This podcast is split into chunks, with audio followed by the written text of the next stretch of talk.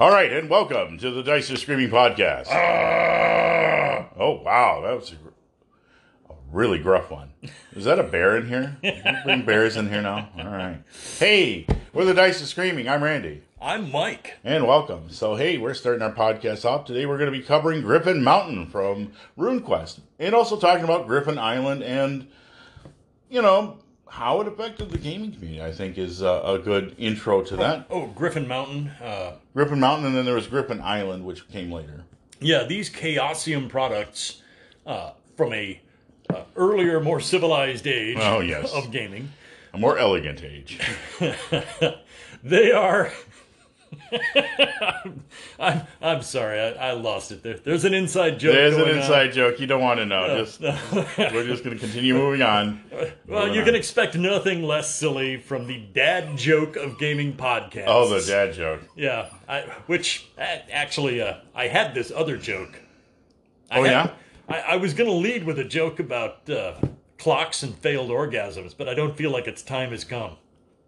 Oh wow. really? All righty. I, wrote that myself. But up bumps. Thank Okay. you. Thank you. That's right. He'll be here all week, folks. That's Mike Hanna at the Dice are Screaming Lounge. Come and see him. Remember to tip your wait staff.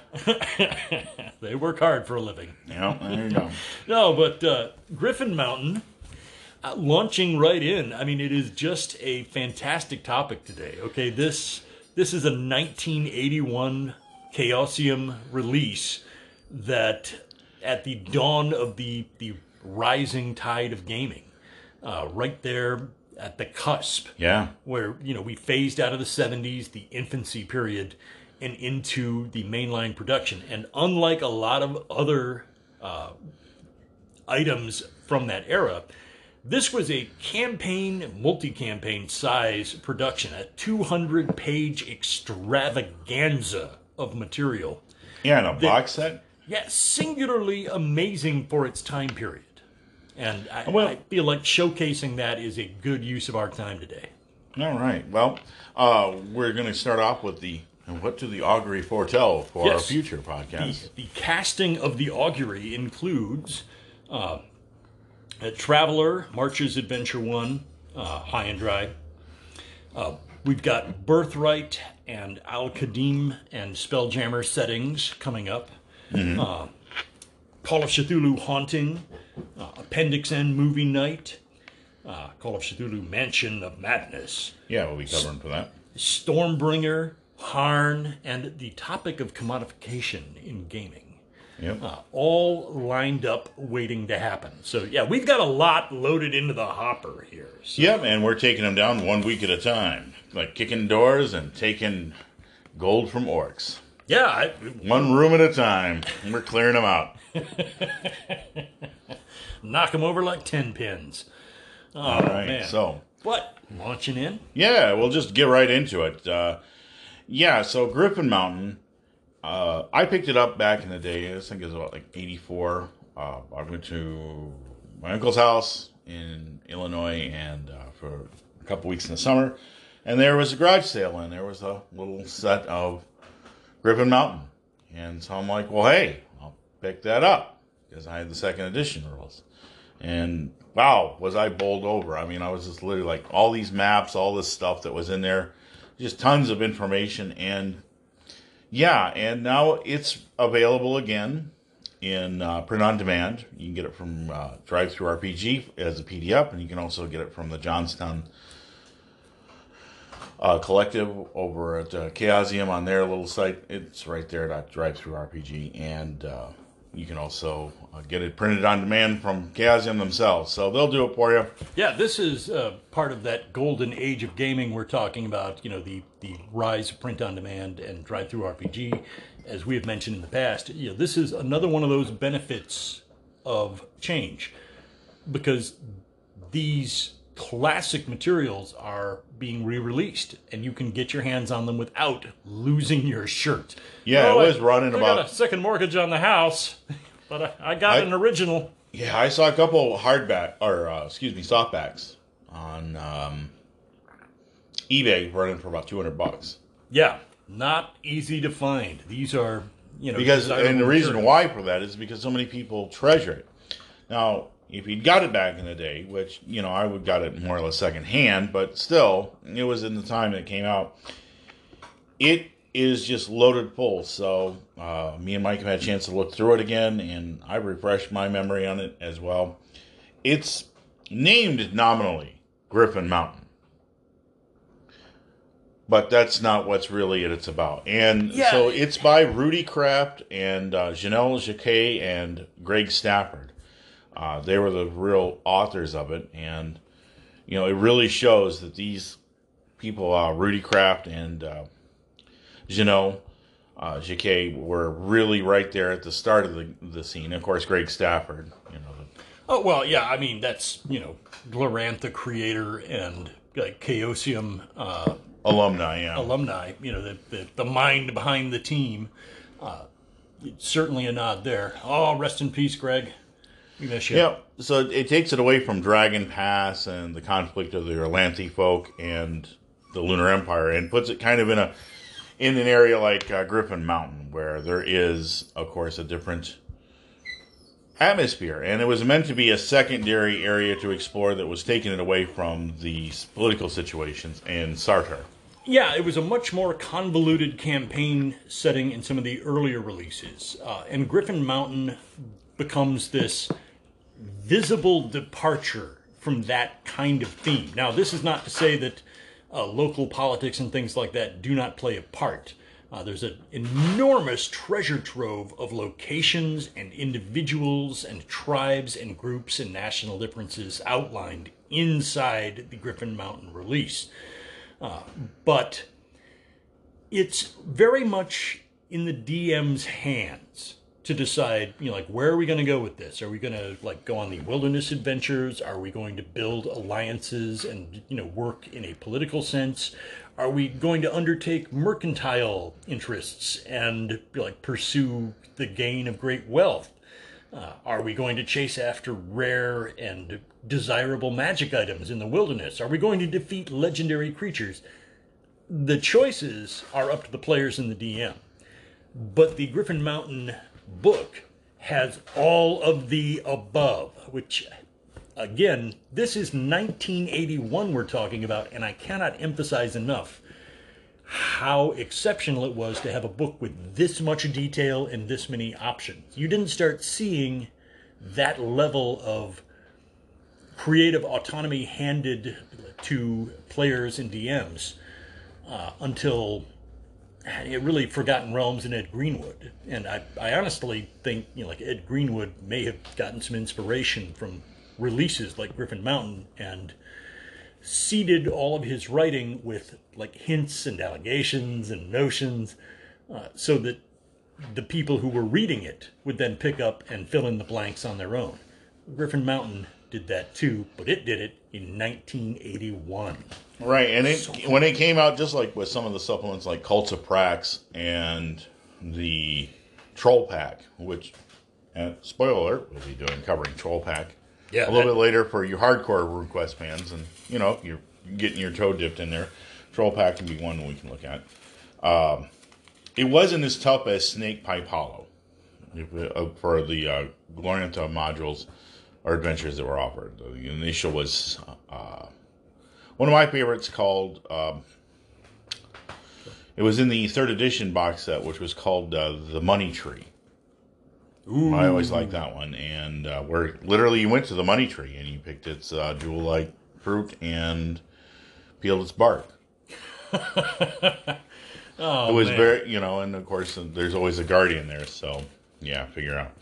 But um, Apple Lane was another one. So if you're familiar with the uh, Brawl at the Tin Inn, which was the introduction to combat, Oh, you know, yeah. So you know, Apple Lane was uh, another one that uh, probably we may may take a look at. I don't know. It depends on where we go with this one. But yeah, Griffin Mountain was a completely different area, and to put that in there, there was a unique native folk there that you had to meet. I think they were Onoldi, yeah, the- from their great hero from above. Iroquois. The Eloquois, oh, Eloquois, yeah, the Elcon. And uh, they factor very heavily Um, they have several well detailed forts. There's the Red Bear Tavern, which is a favorite of mine. Oh, and always a good place to start any adventure. I, you know, Right, still- I mean, yeah, the first places are very present in Griffin Mountain. And from there, you start picking up rumors. Now, if the players want to, the thing is, is that it's really one of the first campaigns to intrinsically put the sandbox out in front. And some people can point and say the wilderness campaign, and I and I also would agree with you that yes, the wilderness campaign is another big sandbox. But this one, rather than just some random encounters or just uh, encounters on a map, this one was each one is seeded with a potential plot hook and is developed enough so that you can improvise or change it. And you know that's the big allure of these early adventures was they were there was no template to go really to follow on. There were people people looked at each other's work as Mike was talking about with Ed Greenwood, and they would take ideas and inspiration from one another and they'd build upon it. And we got better and better products. Now today, the standard Griffin Mountain is still shows pretty high. If you were to put this in somebody's hands and say, "Hey, here's a campaign for RuneQuest," they would be pretty well suited for months, if not years, of campaign play.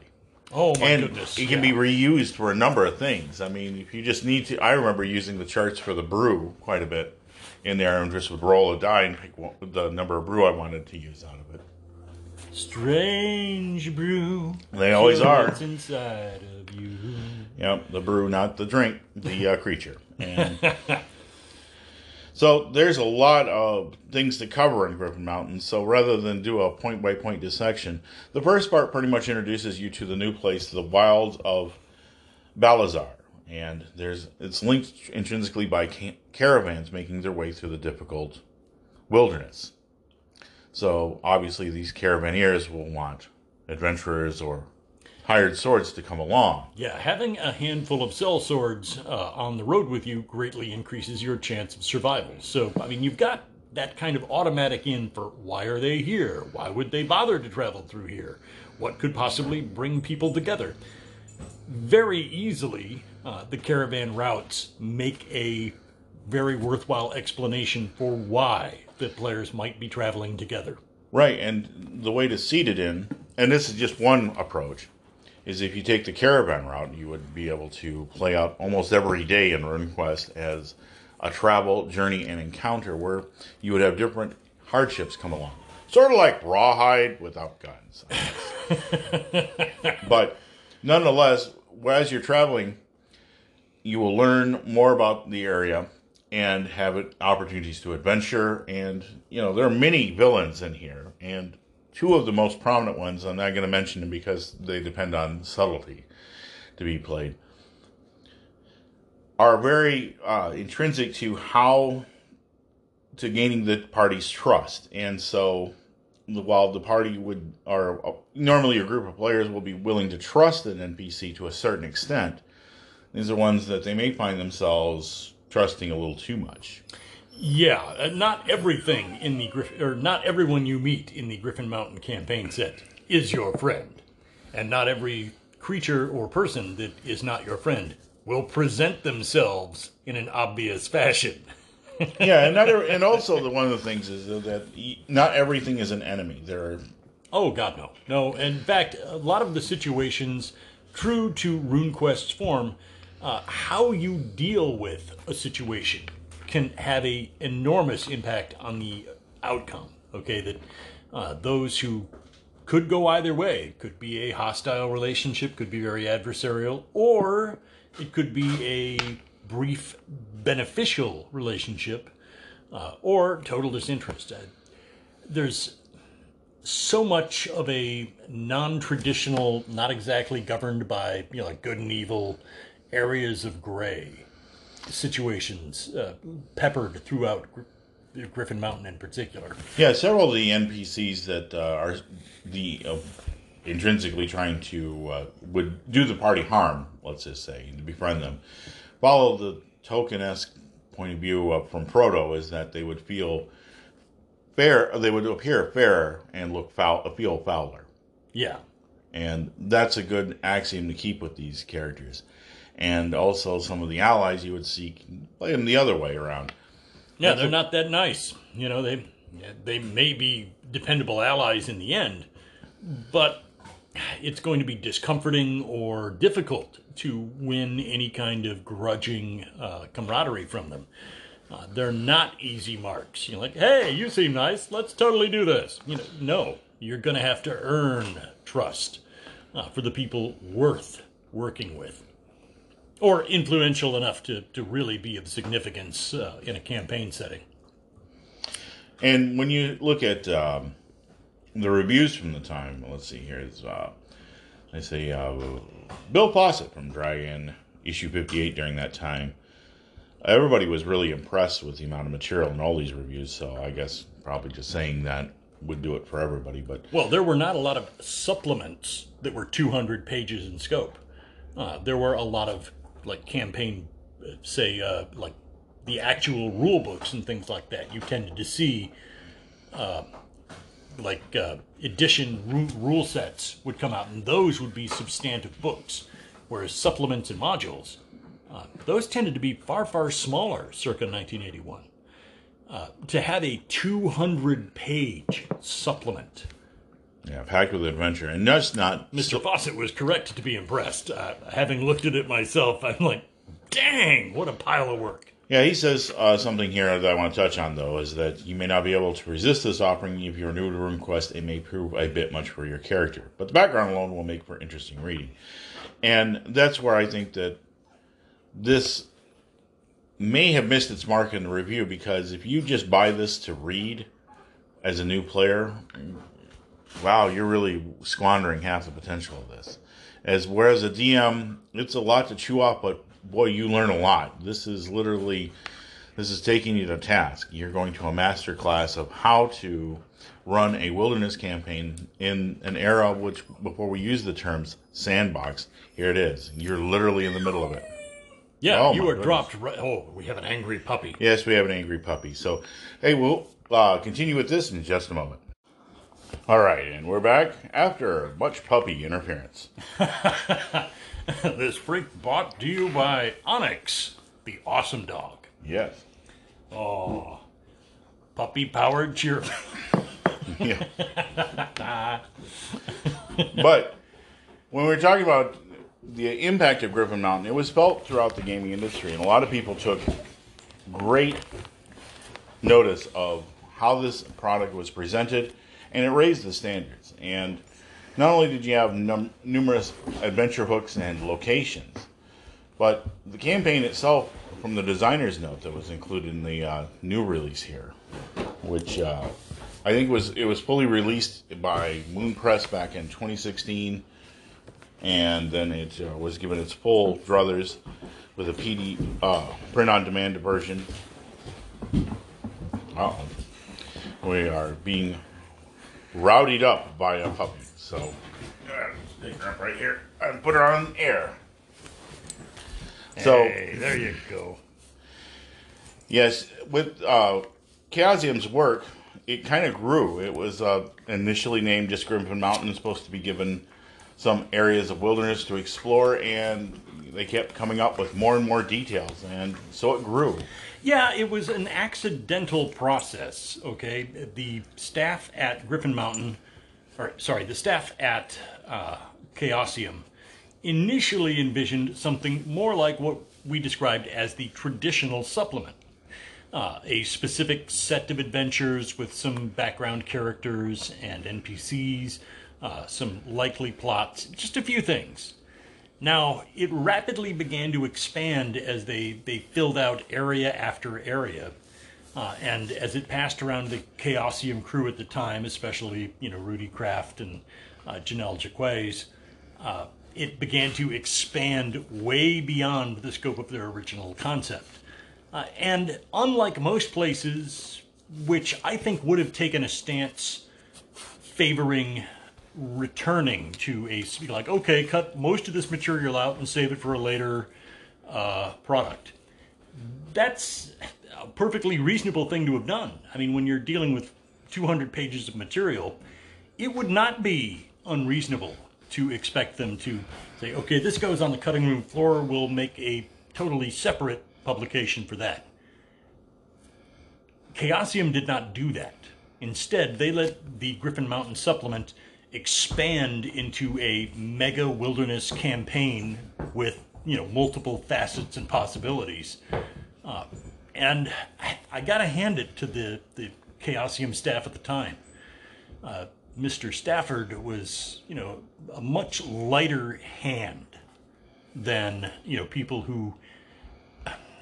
And I, I don't want this to sound condemning of a lot of the other people working in gaming, uh, but you had mindsets that were firmly fixed in the practical and the like financially uh, benevolent. The the idea that like we're running a business here, we're making money. You know, we, we've got to plan the things we release in accordance with how we can maximize our profits. This was not done quite like that. This was done with a much more, hey, how much stuff that we love creating can we jam pack into this supplement?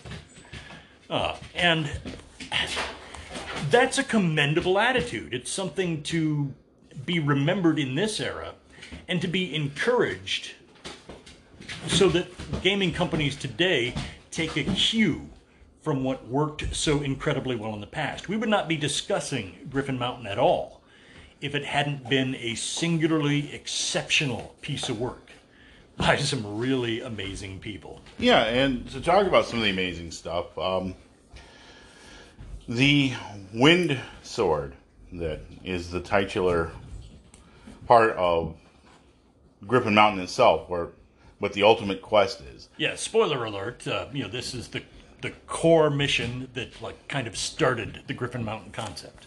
Yeah, it's a very powerful enchanted blade, and it's not easily gotten because to do it, you have to kind of kill the griffins or befriend them or do favors for them. And that is a unique way of challenging rather than just presenting, like, hey, there's a plus three sword in this nest of griffins, go kill them, and the sword's yours. No, there's other people who are also out for it. Yeah, in this case, the griffins are quite intelligent uh, in Glorantha and can be negotiated with. Uh, they're not, you know, they're they're not welcoming to people coming into their caves, but they can be bargained with. So it really hands it off to the players. I mean, are you going to uh, try to creep in and find it and steal it, or are you going to negotiate for it, or are you going to do straight up battle for it? Everything is on the table. Yeah, and one of the characters that's uh, a caravaner a tradesman there with a large, well organized group of bodyguards, John Mellon and Issaries tradesmen, and, and uh, working on becoming a rune lord himself of the god of trade and communication. Is well detailed and provides one of those moments where you can spend your entire campaign just wandering around with a major NPC who takes care of most of the trading and wheeling and dealing for your characters, allowing them to do what most adventurers love to do, which is explore nasty dark holes full of vicious monsters and emerge with their treasures. And scattered through here is also the history of the place. Balazar and the Aloki people are very deeply set he- settled here, and their precursors, the people who brought them to this land, have many legends and have seeded the place with their own deeds and mythic history, which adds a lot to the RuneQuest itself.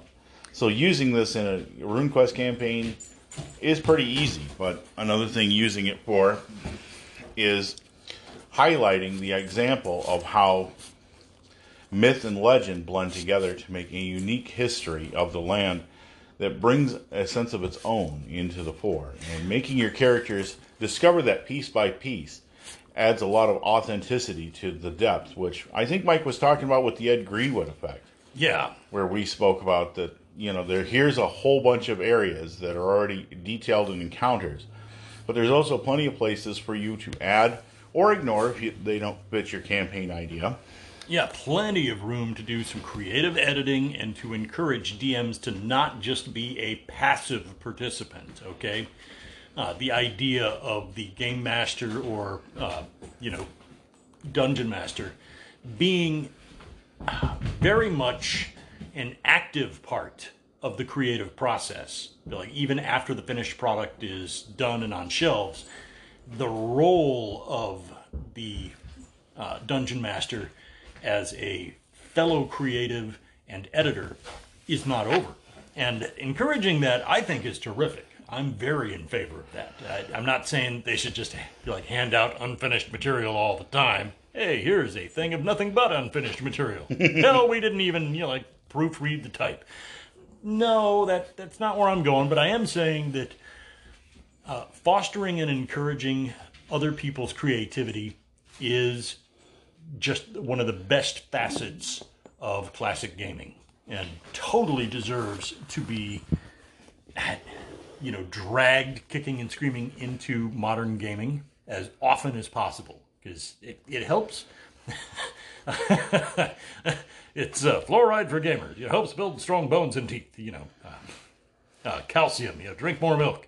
Hey you know work with more supplements that foster your own creativity. It makes for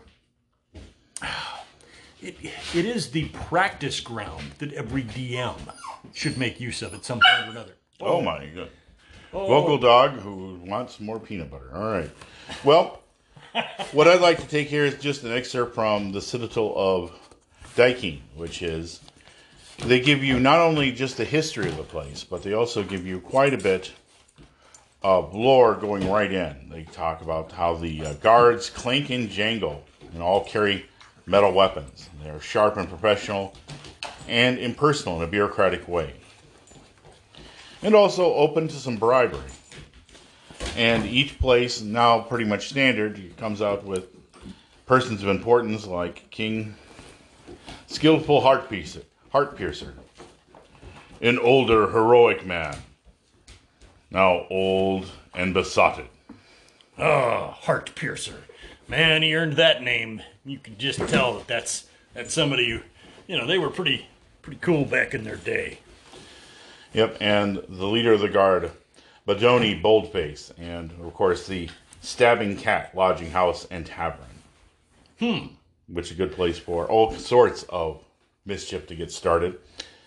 Because Daikin is just one of the many places you can find, but it's one of the outer settlements and it's a little wilder and also lends itself a little bit more to a roguery. Yeah, just like that. Yeah, I, I, we're putting up with a lot of roguery today. Yep, we got a rogue. Rogue puppy. Rogue puppy running about. So another uh, idea is each place also has a number of scenarios, which you can join the guard, you can go on patrols and find and meet new people and kill them. I, I want to pause for just one moment, if you'll forgive me. Sure, go right ahead. Okay, there's a facet of RuneQuest here that is particularly visible to me in the Griffin Mountain supplement uh, that we may not have actually discussed during previous uh, podcasts that covered RuneQuest materials. And I, I, I'm talking about Ransom. Now, those who have played RuneQuest before will know what we're speaking of. But for the non RuneQuest player, uh, ransom is kind of the value that every player and NPC has uh, should they be captured. And it is a facet of RuneQuest gameplay that is, I, I think, uh, often forgotten.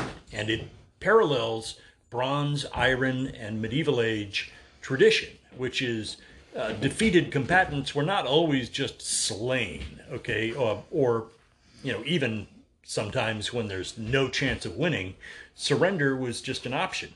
Like, okay, there's no way out of this. Uh, I've been completely surrounded by, you know, uh, Sir Steve and his evil cohort.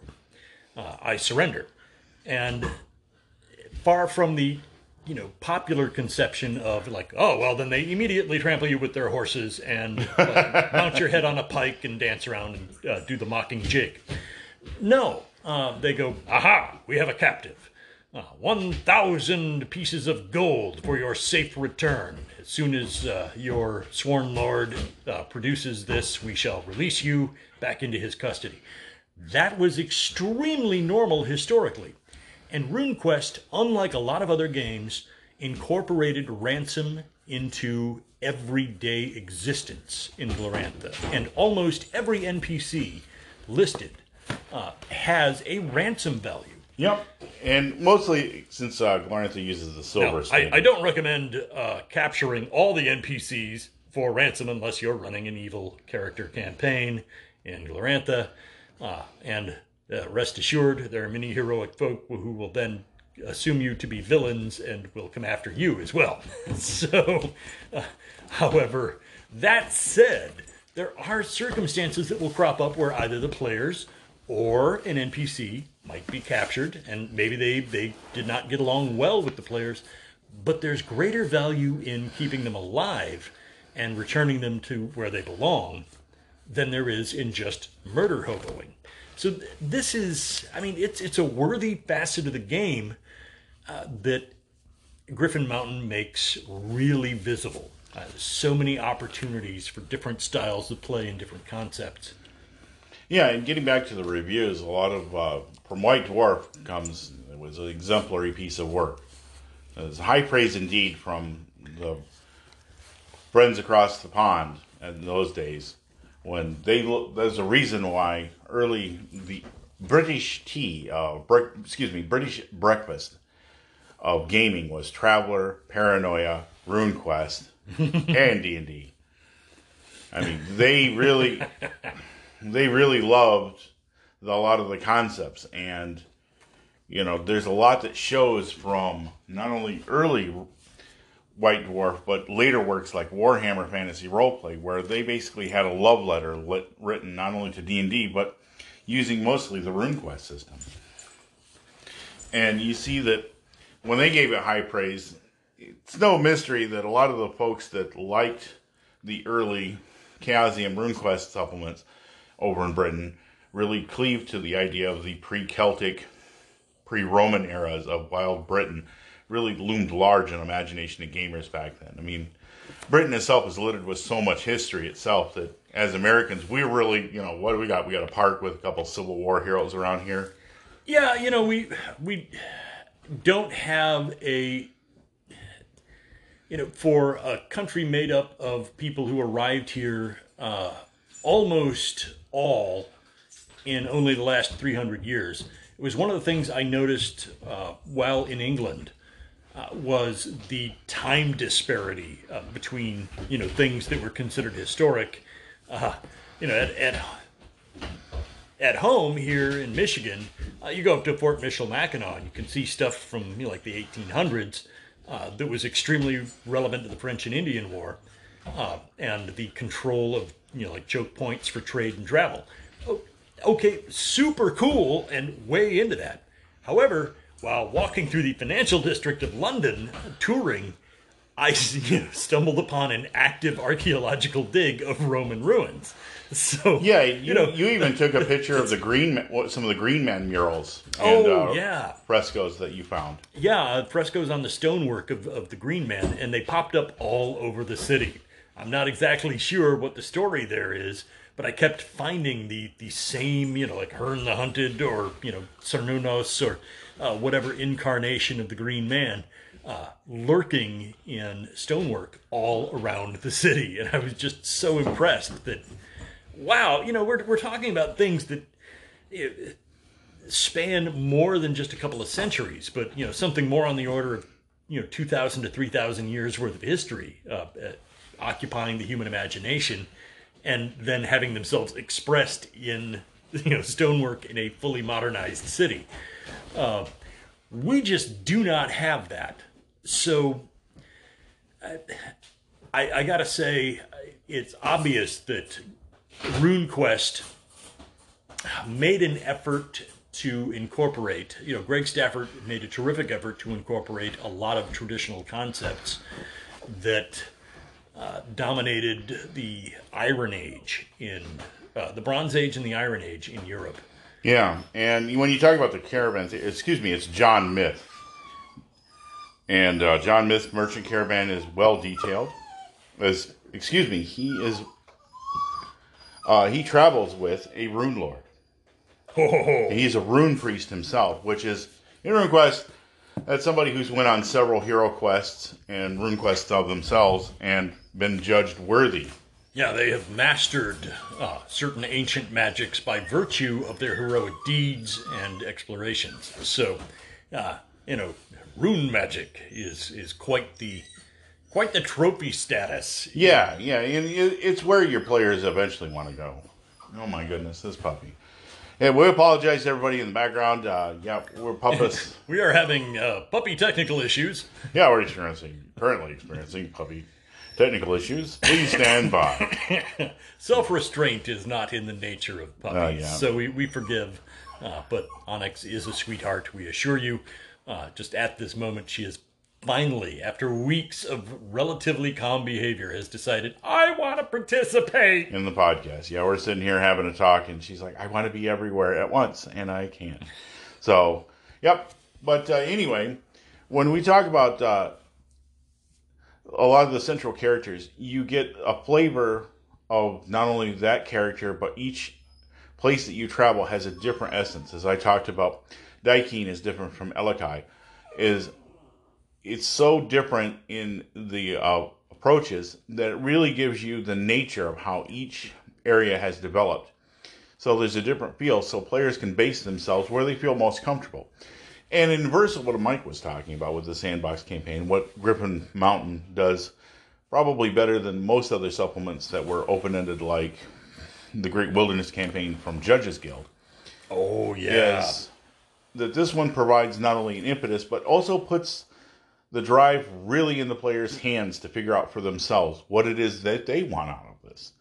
And much like Mike was saying, that making the dungeon master or referee or whatever you want to call him a part of the central cast and, and essence of gameplay, players really have a lot more control than they do in other places because there's no set path.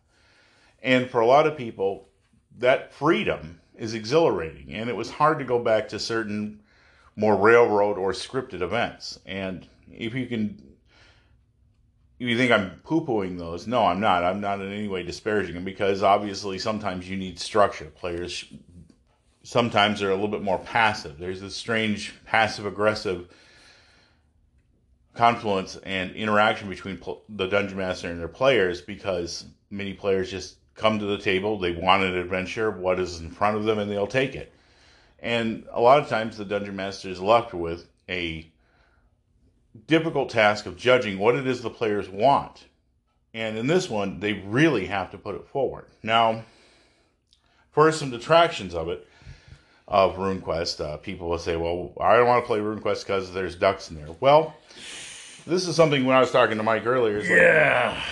so ducks, they're thing, and I actually think if you look at how they've been integrated, they're more than just a joke content.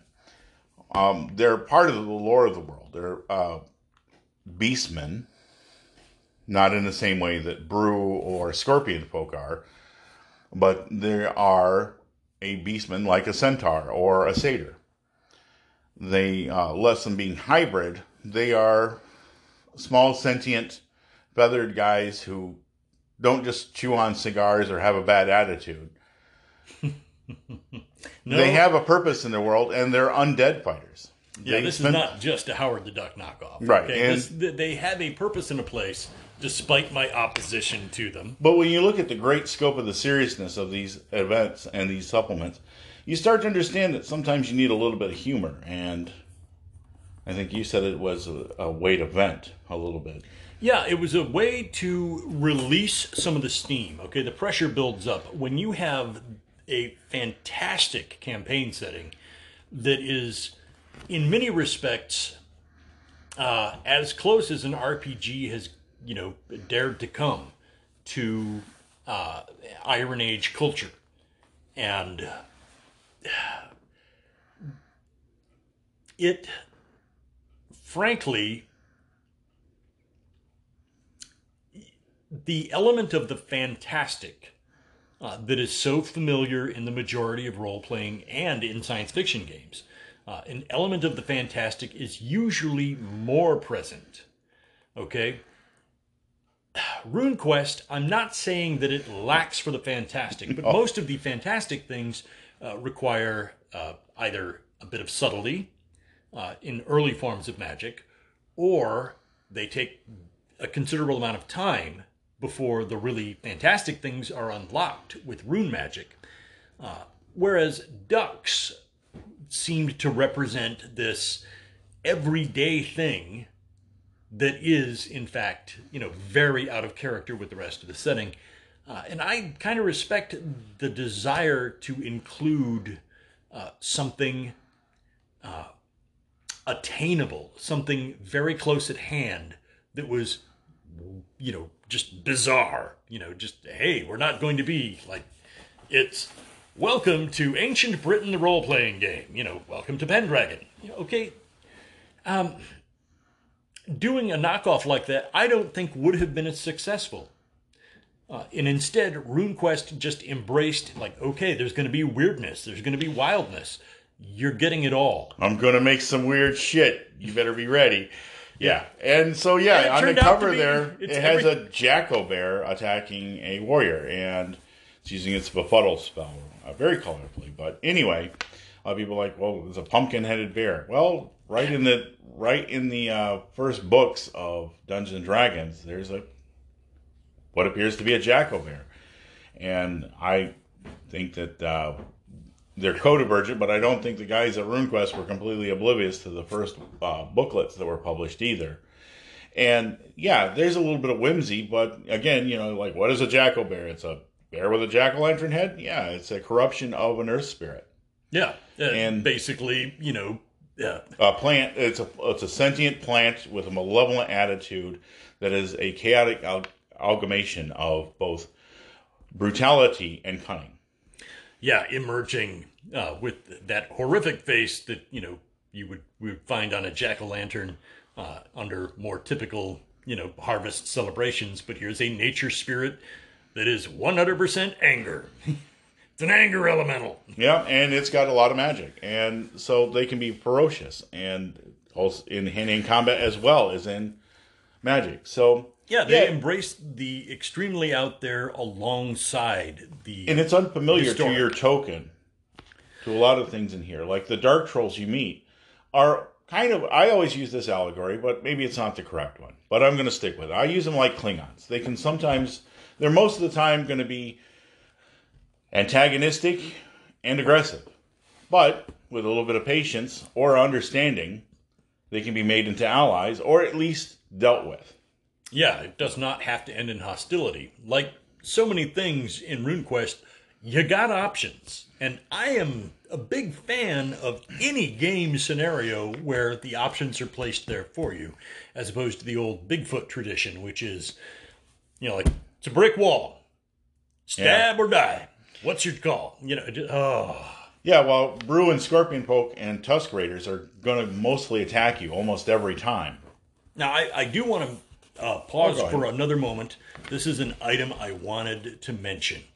Uh, you know, in the examination of it, without giving too much away, uh, which I, I feel like we've threaded the needle pretty well. Yeah, we gave away one of the minor forts, and just as a and that it has King Heartseeker, Yeah, the Citadel Heart Piercer. I'm Tycoon. sorry. But I, I wanted to mention Chapter 7, the encounters list, uh, because they do something here that I consider very, very thoughtful. Uh, they refer throughout the various other chapters describing locations and persons, they refer to the encounters uh, that might happen. Now, there are certain encounter, encounters that are you know, often reoccurring uh, local flora and fauna that the players will encounter many, many times. Uh, and they are told to refer then to the encounters chapter when it is time for the players to encounter or have combat or interaction with that encounter. And that could be wandering groups of broo, uh, warriors from various citadels, uh, dragonewts, elasmosaurus, elves, giants, dwarves, griffins, succubi, trolls, oh, octopus as Yeah. opposed to an octopus, and it's bad news. It is. Okay, had eight more legs, you know, six extra legs to screw with you. Uh, now, uh, but the point is, some of these are very routine natural creatures, uh, and you will use that encounter table again and again, varying only the numbers. So if you're wandering in the wilderness, uh, you know, during a year-long campaign, you may encounter bears seven or eight different times. Uh, and it could go well or poorly depending on number of bears and general attitude, morale, things like that. Uh, you know, you could have positive uh, meetings with dwarves and elves or giants, or you could have terrible meetings with dwarves, elves, or giants. Uh, but they have set it up so that wherever this is dis- you know, described in the campaign setting materials based on location, you can simply refer to the appropriate encounter page later and draw the stats and the quantity of creatures uh, over and over again, and thereby, you know, have really swift. You know, you can add your own content and things like that, but a lot of the work has been done for you. Right, and so each area also changes the dynamic of the encounter. In some of the areas, like in the Iron Hills, where the dwarves are encountered, these are iron dwarves. They're very jealous. They think, "What are you doing here?" And Yeah. where you encounter them in just on the plains, they may be on a mission, so you check there. And the elves, uh, they're all plant, they're living plant creatures. Kind of think like dryads with bows, but yeah, Yeah, I- you know, very. their bows are living in in RuneQuest is one of the things that's always made me interesting. That each elf warrior is bonded to their weapon. It's a living. Dude, I grew a bow. Yeah, that's right. They could be uh, fir elves, and I mean like in fir trees, like pine and uh, Ah, versus yes. deciduous. And again, where you encounter them, if you encounter them in a pine forest, they could tell you that we don't want you here. You are not welcome here. We are the elder race. You, this is not for you. This place is sacred to us. It is not for you. And so then you might have an item from another place that you could present to them, and this opens a whole new chapter. It's really very modular and fits together in a way that on first glance you wouldn't normally think like, oh, here's some encounter tables, and he, but yet in those texts are ways to seed each place they're encountered has a different effect on the players rather than just a bunch of nameless stats that you recycle. Yeah, knowing the campaign setting well, and you know, like knowing the the ways in which you should deploy them, depending on region and like type of of oh well, climb. you Yeah. know, uh, really means that these encounters may superficially look incredibly similar, uh, and yet they're actually going to be in so so very different from encounter to encounter, depending on how far your your characters travel in range. Uh, I cannot say enough good things about that. Yeah, and Now- what are some of the other criticisms that come? Like, it's a lot of these places you just get jobs. Wait a minute, have you not read the Robert E. Howard Conan saga? What was Conan doing half the time?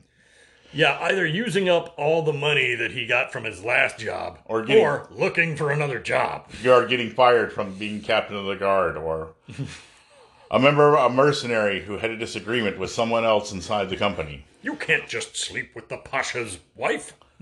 Well, watch me. Yeah. And uh, back, getting back to the ducks thing, if you're really sore about ducks in RuneQuest, here's what you do. There are none in here. That is another thing. There are no. We've had to do that compromise because, uh, you know, I'm, I'm guilty of. I've got snake hate for ducks. Yeah. A lot of times, uh, I I love the serious aspects of uh, Bronze Iron Age role play and mythology, uh, and it just really appeals to me.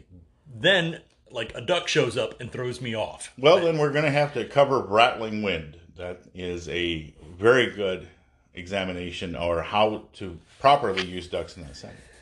Was I make we may cover in a future episode, a little bit farther in the future. But yeah, uh, Griffin Mountain made a big impression, and it's worth picking up, even if you're not playing RuneQuest, just to look at. I think you'll be impressed with the depth and coherence of the setting. I also think that the Blessed Blade of the Windseeker, Wind Fury, Blessed Blade of the Windseeker, owes a lot to this sword in here of almost the same name. So Yeah, uh, not uh, likely not coincidence. Okay, this the the influence that this had on future releases and the the idea that people had of what a good uh, large scale campaign level supplement should be. cannot be underestimated. This this had one of those discrete hidden impacts, like you know, uh, where where a meteor strikes a long, long time ago, and nobody realizes that like that is why they're in a valley-shaped depression that goes a thousand miles in every direction. You, Yeah. you can't see the forest through the trees. You know, the, where do you think that meteor hit? Yeah, we're standing in a thousand miles of it. Yeah, so if you get a chance, uh, download your copy of the PDF, if nothing else, or you know, get the print on demand if you're a RuneQuest player or fan. You'll definitely appreciate it, and it's well worth looking into. Now, I think we've uh, walked that through, but I, I suddenly feel a strange sensation. It's like, Oh, oh no, oh man. the arcane eye. Oh my god, it's full of stars. The arcane eye has settled its inscrutable gaze upon you, and now you are here, trapped within. I want to go. the inscrutable gaze of the arcane eye. And what has it revealed? What does it discern for us? Well, today the arcane eye has fallen upon the No Tears podcast. Oh, yeah. And we're going to give an extra kudo because straight up, fellow Michiganders. Yep, up in Grand Rapids, Yeah. the Rapids of the Grand. Now tell us of the No Tears podcast. Oh, well, it's four guys that talk about a variety of topics, most of it gaming, but sometimes sports and popular culture and TV. Oh my god, we have to get two more guys. Yeah, I know. It's like this podcast, like, times awesome. Yeah, And- just, you know, at twice as many gamers. It- like, It's it's two to the power of two. Yeah, so if you're out there looking for a new podcast to listen to, go and find them, and they are at the No Cheers podcast. Which, if you get the reference, ten points. but here, in the gaze of the arcane eye, you are held until you make your saving throw. And once again, I am affixed. I am affixed. I, I cannot. I cannot. ah, but it dispels its gaze, and once again, we return to reality. And yeah, so I don't know what just happened there, but whatever it was, it was pretty cool. I think I don't remember much, but I blocked it all out. Still traumatized. Poor fellow. But yeah, we uh, hope you enjoyed our little uh, rant and gush about Griffin Mountain. We tried to cover some of the criticisms. There's not a whole lot you can say bad about it. I mean, either RuneQuest is your thing, or if you're really anti RuneQuest, well, Oh yeah, look. I mean, if RuneQuest is not your style, totally understandable. Uh, but I, I will say that from a DMing and creative perspective, this is still a valuable piece of work in, that can be harvested for core concepts. Yeah. As I so often say, I, I know I say it about a lot of different things, but uh, there's so much here to make use of that campaign specific is not an issue a great many of the ideas in here can be plucked uh, from a PDF and translated into another setting very easily. yeah. And getting back to one of the reviews where the, uh, the reviewer said that you, this shouldn't be, if this is your first time RuneQuest, this shouldn't be your thing. I disagree. I think Griffin Mountain's a great place to start because you don't have to learn all the lore of Glorantha, especially in Dragon Patch Pass, which is a huge lore sink that takes a lot to get into.